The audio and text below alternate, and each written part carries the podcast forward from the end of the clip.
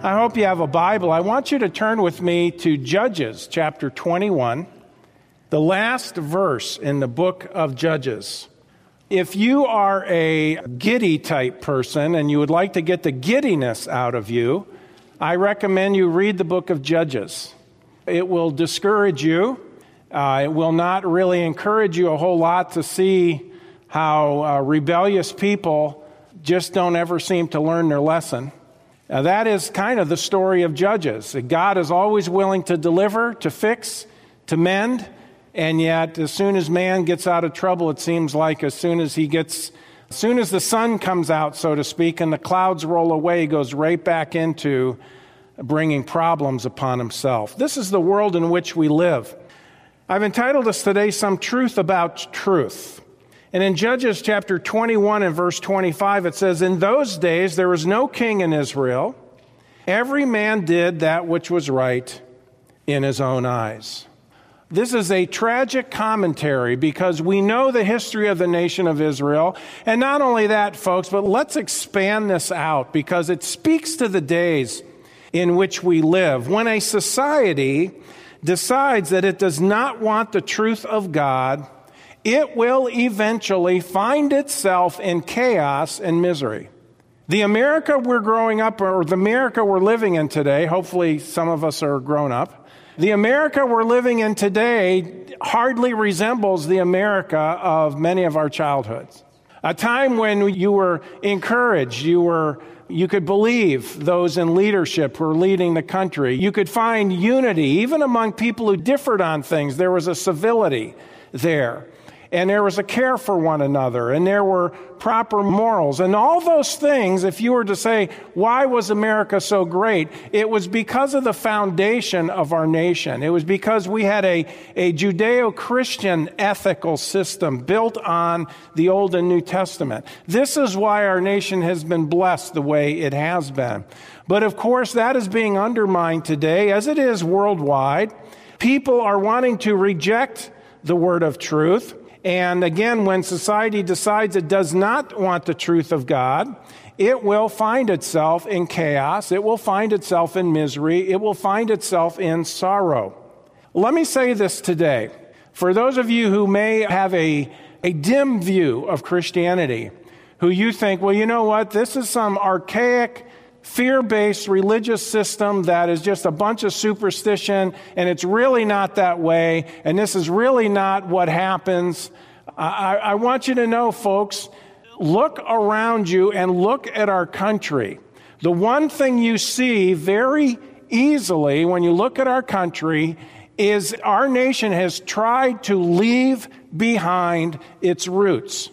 Is our nation better off today than it has been in the past? The answer to that is a resounding no, it is not better off today. And the reason is exactly that because we have forsaken the truth.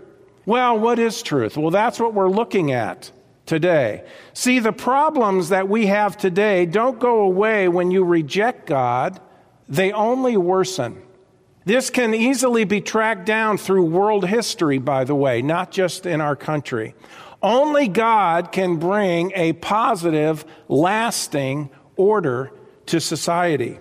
Rebellion always brings trouble. Let me say that again. Rebellion always brings trouble. If you doubt that, you haven't been paying attention to what's been going on in our country the last few years. Rebellion results in anarchy. And when anarchy rules the day, people will die. Okay?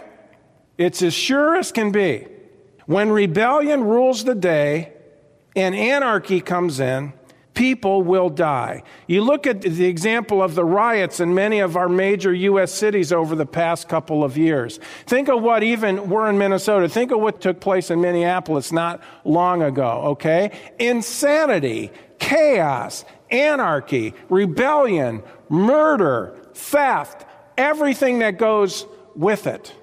And so they think the answer to that is get rid of the police.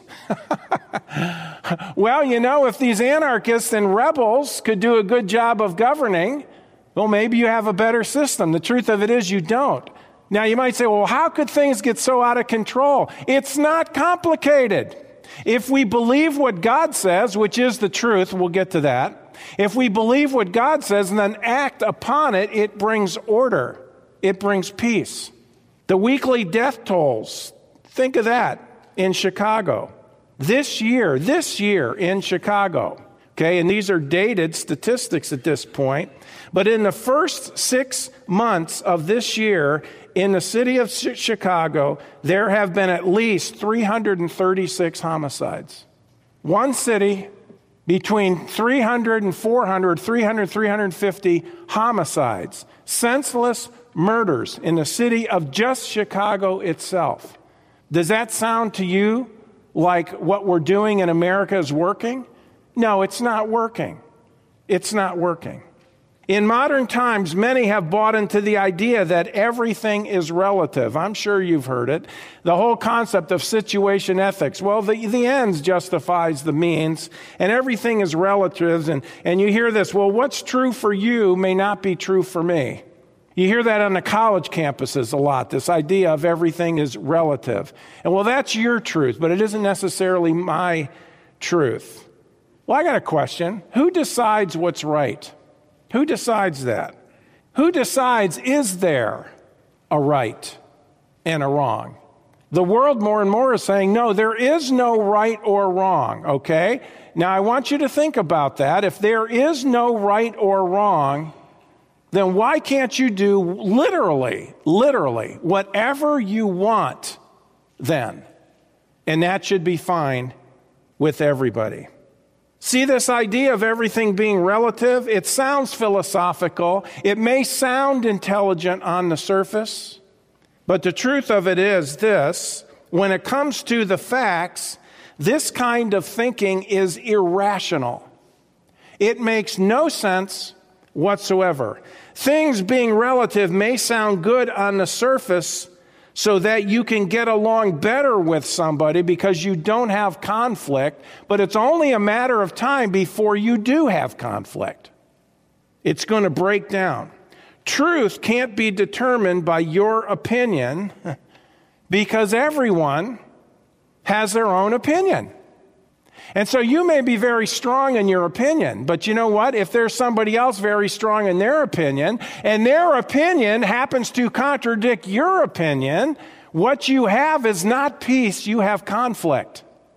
Why? Because no one can decide on what is true. What does this do? You know what it does? It makes man his own God. That's what it does. And when man is his own God, trouble follows. One source said this To make the statement that there is no absolute truth is illogical. Yet today, many people are embracing a cultural relativism that denies any type of absolute truth. A good question to ask people who say there is no absolute truth is this Are you absolutely sure of that? If they say yes, they have made an absolute statement which in itself implies the existence of absolutes. Do you get it? They are saying that the very fact that there is no absolute truth is the one and only absolute truth. Well, if you have an absolute truth, then there are such things as absolute truths. I hope you see this. How about some examples of this? Here's the problem with it, folks. Let's say, for an example, um, you're asleep one night, you and your family, you're in your home, and somebody breaks into your house and they kill your children and they kill your wife before your very eyes. And the reason they, they get arrested, but the re- very reason they give for doing it is because they wanted to do it. They thought it was the right thing for them to do. And so that's what they did. Is that wrong? Is it wrong? Might say it's absolutely wrong or it's, it's wrong. Based on whose opinion? The guy who broke in, he thought he should do it. He wanted to do it. He was driven to do it. And he might say, Who are you to tell me it was the wrong thing to do? Now you might say, Oh, come on, Pastor. People aren't that extreme. Yes, they are. How about molesting a child? Is that right or wrong? You know, at the fair every year we have the survey. Do you believe that there is a right and a wrong? It's so funny the answers you get. Now, most of the people say yes. Most of the people say yes. Thank God for that. But a lot of people say this well, it depends. Wait a minute. It depends on what? See, I like to make it personal. When I talk to somebody and say there are no absolutes, I like to make it personal. Imagine, friend, if you were home and this happened to you. Somebody broke in, they killed your family right in front of your eyes. Is that okay to do? Well, no, it's not okay. Is it right or wrong? Well, it's wrong. Well, wait a minute. You told me there are no absolutes. There is no right and wrong. What do you mean it's wrong? Well, it's wrong. How do you know it's wrong? You know what I had one man tell me several years ago? He said this. Because I asked him this Who determines what's right and wrong? Based on what you're saying, who determines what's right or wrong? Here's what he told me it was chilling. Society determines that. Friend, you don't have to go too far back in history to see what happens when society or a government or whoever has the most power, such as a dictator, determines that it is okay to murder in cold blood millions of people simply because of their ethnic heritage. But if everything's relative, if, well, I think that would be wrong, but my truth isn't necessarily your truth. Let me tell you something. If it happened to your family, you would think it was wrong. See, it's foolishness. It's silly. It's ridiculous to have that kind of a mentality. See, here's the truth of it. Well, what about this? Oh, I believe everything is relative. There is no right or wrong. How about this? How about uh, something simple such as um, running stop signs and red lights? By the way, have you noticed how people in St. Cloud more and more are running stop signs and red lights? Not so much red lights yet, thank God. That's happening. We see it. We've all seen it. But stop signs? I don't know who came along and defined stop signs as yield signs. But to my knowledge, yield signs are still triangular in shape and are yellow, and stop signs are still octagons and are red. You might say, why is that happening? All of this stuff filters down. That's why it's happening. There is no right or wrong. That means there is no law of right or wrong. That means everybody does what they think is right in their own eyes. See, a majority vote does not determine what is truth and what is not, because majority vote, that can be manipulated, and it is manipulated many times today. And you end up with that which is completely ungodly. Let me give you another example abortion. You know, people say today, how many times I've heard people say, well, it's legal what does that mean? Who's the standard? Now, I know how our country is set up. You know, we've got the Supreme Court. But, folks, the Supreme Court is made up of mortal men. The Supreme Court is supposed to have a foundation that it makes its judgments upon. That's called the Constitution of the United States.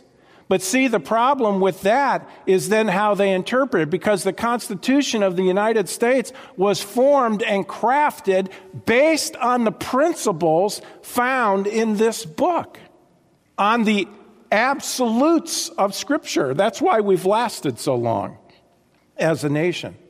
Turn with me to John chapter 18. But when you have people who do not respect that which is true, and instead decide they are going to define that as they go. Okay, they're going to make it up as they go, or they're going to be the loudest, or the most charismatic, or they have the most money, or they have the most lawyers, and therefore they manipulate society and people's thinkings, sometimes simply by nothing more than peer pressure. Brian, you know this on a college campus. How much is determined by peer pressure?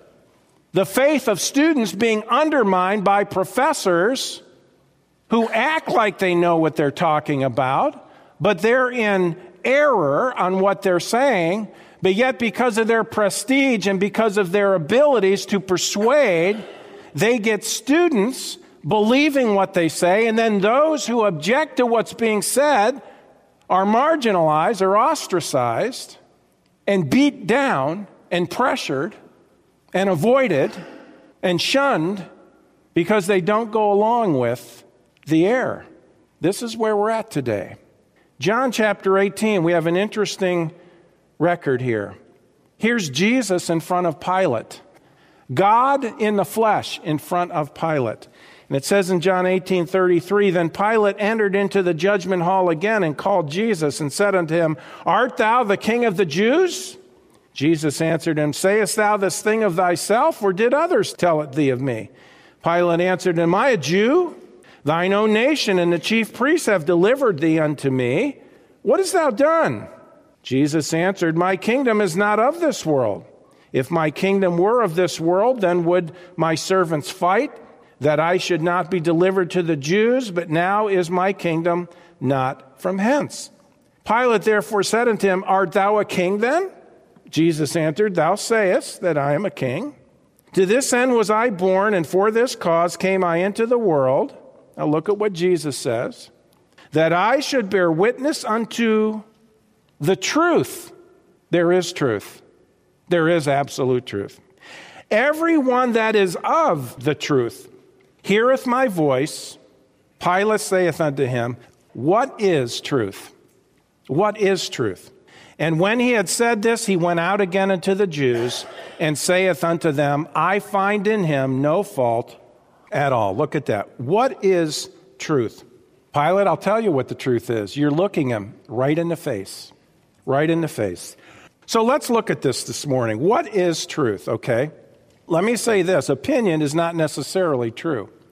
I can remember uh, growing up, a popular program when I was a teenager that was on television was the Phil Donahue Show. Any of you remember the Phil Donahue Show? And as even a lost person, something struck me that was not, I just knew something was wrong with this. Here's what would happen he'd have all these controversial guests on his program, and they would be on and they would give their opinion. And many times, you know, the more outrageous their opinion was, and it was to get a reaction from the live audience that was there. And so things would build and things would build, and then, you know, he'd, he'd run around with a mic and he'd get their opinion and this opinion and all that. And then things are heated, heated, heated, and then somebody says something, and everybody erupts you know, like, yeah, that needed to be said, or, or this or that. And, and just watching that, it's like, okay, is this how we determine truth by mob rule? By mob opinion? Is this, is this how we influence society because of mob opinion? There's got to be something deeper than that. What is truth? You know what a dictionary says? It's pretty good de- definition, secular dictionary. Truth, the quality or state of being true. That which is true or in accordance with fact or reality. Isn't that interesting? That which is in accordance with fact or reality. That which is factual. The opposite of truth is dishonesty and falsity. Both of those definitions are from secular dictionaries. With that in mind, Here's what it comes down to, folks. There has to be a standard to determine what truth is.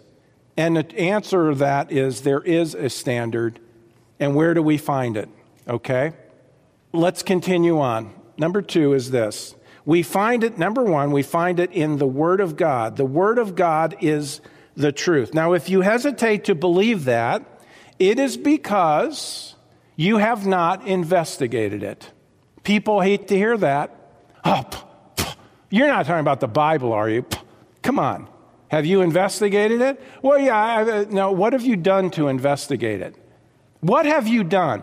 Have you really investigated it, or have you just succumbed to peer pressure and those who come across to you as intelligent and you simply believed what they've said? Have you really investigated it. If you hesitate to believe that God's word is truth, it is because you haven't investigated it. Any true skeptic will not remain a skeptic for long. The Bible is true historically.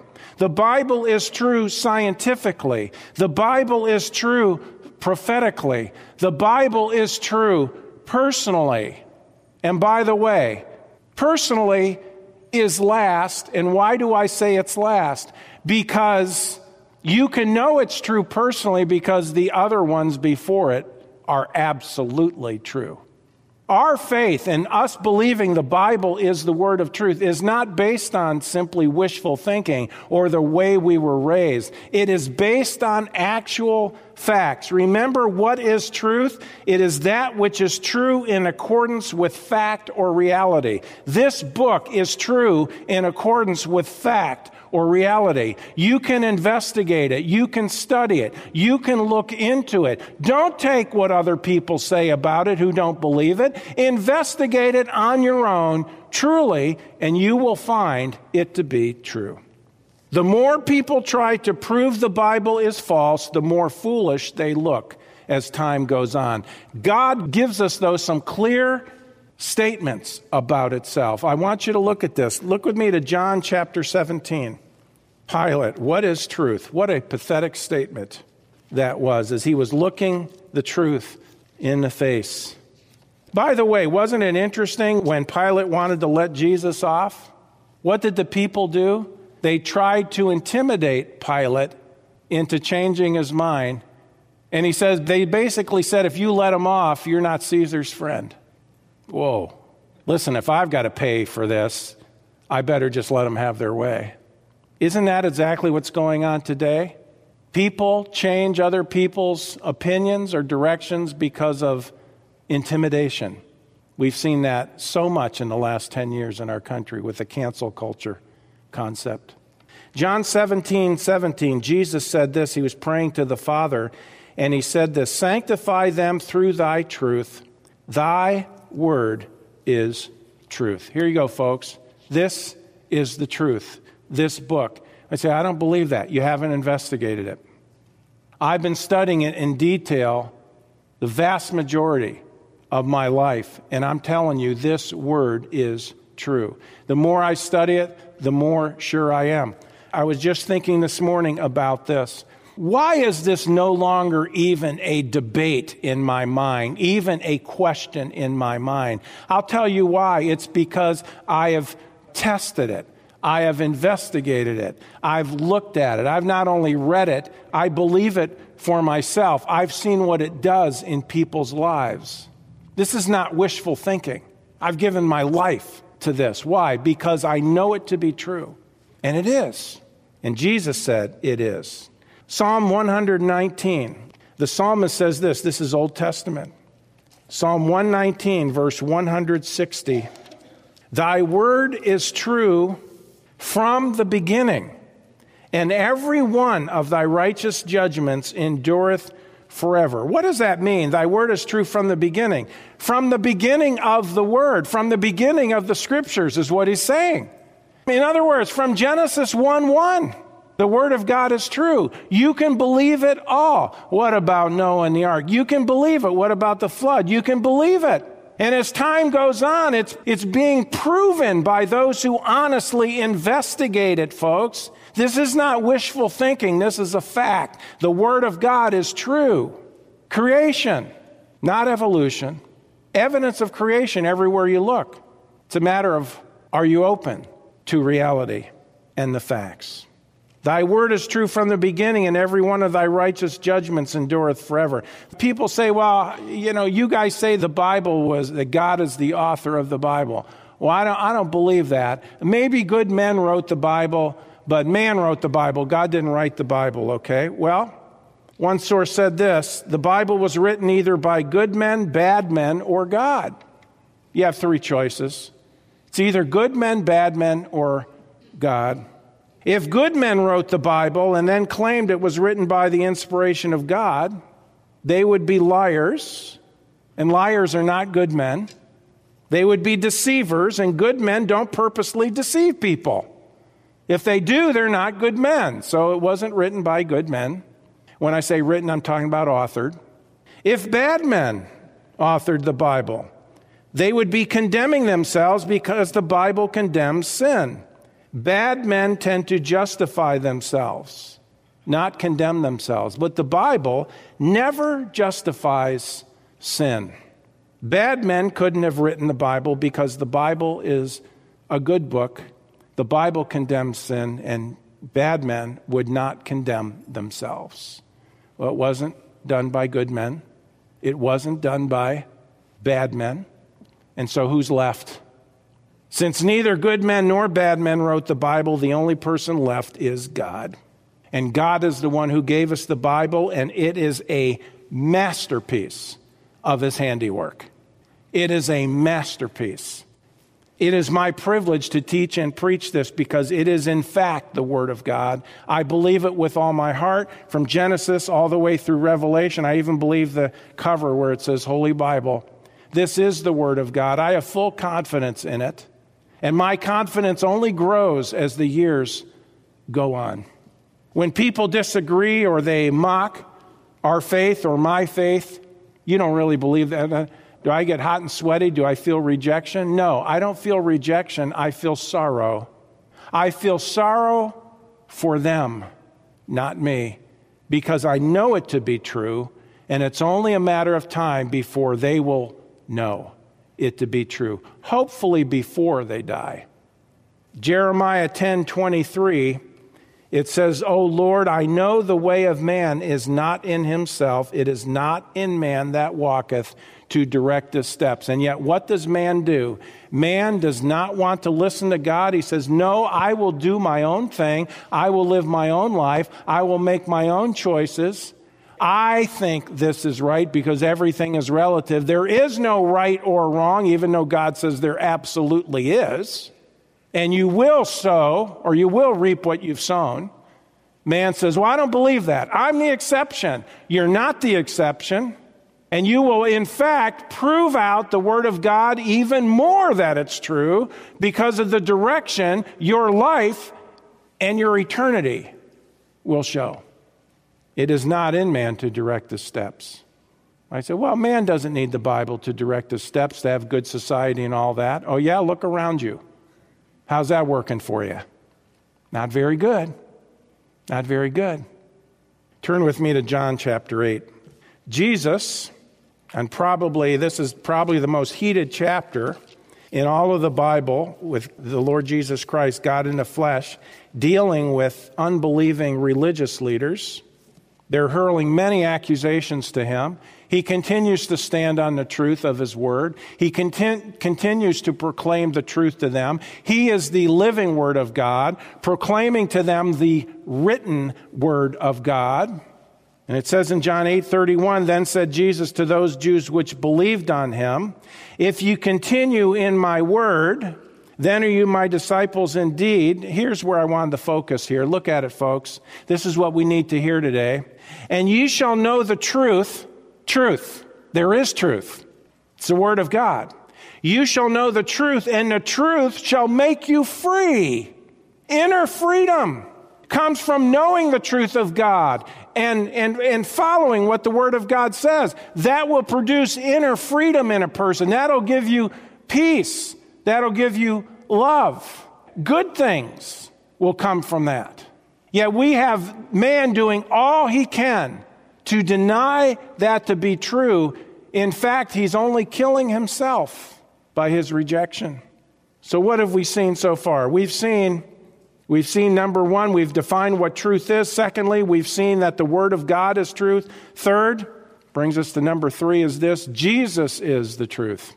Jesus is the truth. The uniqueness of Christianity is that it is God, now listen carefully, what makes true Christianity different than any other quote unquote religion in the world? They're not all the same. Have you ever heard somebody say that? Well, all religions are essentially the same. Well, I would agree religions are, but Christianity is not really a religion. Because religion, the very nature of the word religion, it is man trying to bind himself back to God. That's not Christianity. The uniqueness of Christianity is that it is God reaching down to man in grace, not man trying to reach God. It's God trying to reach man. It's because of his kindness and love. That's Christianity. We don't get to heaven by good works, but through what Jesus did on the cross. He did the work for us. That is completely different than any world religion. All the religions of the world are based on man doing good works to try to bind himself back to God. God says this Your good works are of no value to bind you back to me. I will provide for you the way of salvation. And that's what he did through his son, the Lord Jesus Christ. You're in the Gospel of John, chapter 8. Turn a few pages over to your right to chapter 14 the boldness of the statements in Scripture. You notice when Jesus had his conflicts with the Pharisees and the religious teachers of the day, and they said, Well, you're this and you're this. He didn't say, Hey, guys, no worries, everything's relative. Your truth is not necessarily my truth. it's not what he said. He says, Unless you believe that I am he, you shall die in your sins. That's what he said. Here in John 14, 6, Jesus saith unto him, I am the way, the truth, the life. No man comes to the Father but by me. John 14, 6, there are four absolute truths in John 14, 6. They're non negotiable. Listen, Jesus was either telling the truth or he's a fraud. He is the way, not a way. He is the truth not a truth. Anything that is contrary to him is false. He is the life, only in him is life, not a life, not a way. He is the life. And then the absolute statement no one comes to the Father but by him. No one. Think about the power of that statement. See, this sets Christianity apart. You're in John. Look with me to chapter 1 in verse 14. It says, And the Word became flesh, the Word referring to Jesus, God in the flesh. And the Word became flesh and dwelt among us, and we beheld His glory. The glory is of the only begotten of the Father, full of grace and truth. Jesus was full of grace and truth. Everything that ever came out of the mouth of Jesus was true. He never said anything that was inaccurate or that was false. And when he said, I am the way, the truth, and the life, and no man comes to the Father but by me, those are four absolutely true statements. So there is absolute truth. Folks, do you see how demonic and wicked it is to tell people that everything is relative and there isn't any absolute truth? If you believe there's no absolute truth, that closes off heaven to you because you have to believe that Jesus is the only way. Let me explain this to you. I talked about the difference between true Christianity and religion. Look up here. This hand representing you and me, and my wallet representing our sin. Here we are, we're all sinners. We're all sinners. God loves us, He hates our sin. According to the Bible, our sin separates us from the Lord. You cannot get to heaven with even one sin. You have to be sinless. And yet, none of us are. That being true, Therefore, none of us can get into heaven as we see it at this point. God says our sin has to be paid for. The Bible says if we do it, we're going to spend forever separated from God in hell. God doesn't want that for any of us. Now, religion comes along and says the way you take care of your sin problem is by doing good works. That's not what the Bible says. The Bible says, For by grace are you saved through faith, and that not of yourselves. It is the gift of God. Verse 9 says, Not of works, lest any man should boast. Look at it. Not of works. You're saved by grace through faith. Grace is God's unmerited favor through faith. Faith in what? Jesus Christ and what he did for you on the cross. It's not of yourselves, it's a gift. It's not of works. Look at it. It's not of yourselves, it's a gift. It's not of works. This is what God says. Religion says, oh no, it's going to church, being baptized, keeping ordinances, keeping sacraments, giving money, forsaking sin, trying harder, doing this, doing that. God says, no, it's of none of those things. It's not of works. See, there's nothing we could do to save ourselves because God requires perfection and none of us are perfect. And that's why he sent his son, God who took on flesh, the Lord Jesus Christ and when Jesus went to the cross, he had no sin of his own, therefore qualified to die as our substitute. And he died on the cross, and that sin we've done or ever will do wrong till the day we die. He took all of our sin upon himself, and he made the payment, leaving us nothing to pay for, nothing. He died, was buried, he rose from the grave, and he says, If you will believe or put your faith in him that he did that for you, he will save you forever by his grace. It's a free gift. It's not based on what you do, it's based on what he did for you. This is the difference between Christianity and religion. The Bible says God commended or displayed his love towards us, and that while we were yet sinners, Christ died for us. 1 John 5:13 These things have I written unto you that believe on the name of the Son of God, that you may know that you have eternal life. How can you know you have eternal life? Because all your sins have been taken away, all your sins are forgiven. If your sin separates you from God, and if all your sins are taken care of, then what's to separate you from God? Nothing. When you trust Christ, all your sins are gone. You can't go to hell because you have no sins to pay for. And all he's asking you to do is believe in him that he did that for you He'll give you everlasting life. Our last point today is this, and I want you to turn to John chapter 20. The bodily resurrection of Christ proves Jesus Christ is God and that he was telling the truth, that which is factual, that which is reality. See, the resurrection of Jesus Christ is a proven fact. The resurrection of Jesus Christ proves Christianity is true. The resurrection of Jesus Christ proves Jesus was telling the truth. The resurrection of Jesus Christ proves the apostles and disciples were telling the truth. The resurrection of Jesus Christ proves that the Bible is true. If Jesus had not come back from the dead, none of it would be true. It would all be just fantasy, superstition. But he did, and it's a proven fact.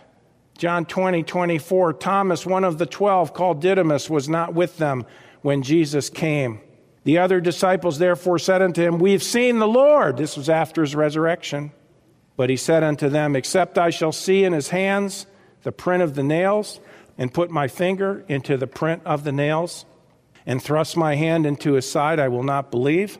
And after eight days again his disciples were within, and Thomas with them. Then came Jesus, the doors being shut, and stood in the midst and said, Peace unto you. Then he saith unto Thomas, Can't you just see it? He's there now. Jesus shows up. Peace be unto you. Then he saith unto Thomas, Reach hither thy finger, and behold my hand. And reach hither thy hand, and thrust it into my side, and be not faithless, but believing. And Thomas answered and said unto him, my Lord and my God. What settled it? The resurrection, the resurrected Christ. Proof it was the truth. Jesus saith unto him, Thomas, because thou hast seen me, thou hast believed. Blessed are they that have not seen and yet have believed. Folks, that's us. Now, watch this. And many other signs truly did Jesus in the presence of his disciples, which are not written in this book. But these are written that you might believe that Jesus is the Christ, the Son of God, and that believing you might have life through his name. We have the record to show you it's true. And if you believe it to be true and you put your faith in Christ, God gives you everlasting life. One more verse today. 1 John chapter 5. Look at the language here in light of our topic today, some truth about truth. 1 John 5 and verse 20. It says this. By the way, 1 John, written by the same one who just wrote what I read about these things have been written, that you might believe that Jesus is the Christ, the Son of God, that believing you might have life through his name. 1 John 5 20. And we know that the Son of God has come and hath given us an understanding that we may know him that is true, and we are in him that is true, even in his Son, Jesus Christ. This is the true God and eternal life. Do you want the truth? We have it. It's found in this book, and this book tells us about the one who is the way, the truth, and the life. If you've never put your faith in Jesus Christ as your Savior, today needs to be the day you do that. God is offering you heaven, and it's a gift. Well, friends, that concludes this edition of Voice of Assurance. Thanks so much for listening, and would you share this ministry with a friend? To contact us or learn more about our ministry, please visit www.northlandchurch.com. Your prayers and support for this ministry are greatly appreciated. Thank you so much, and God bless you.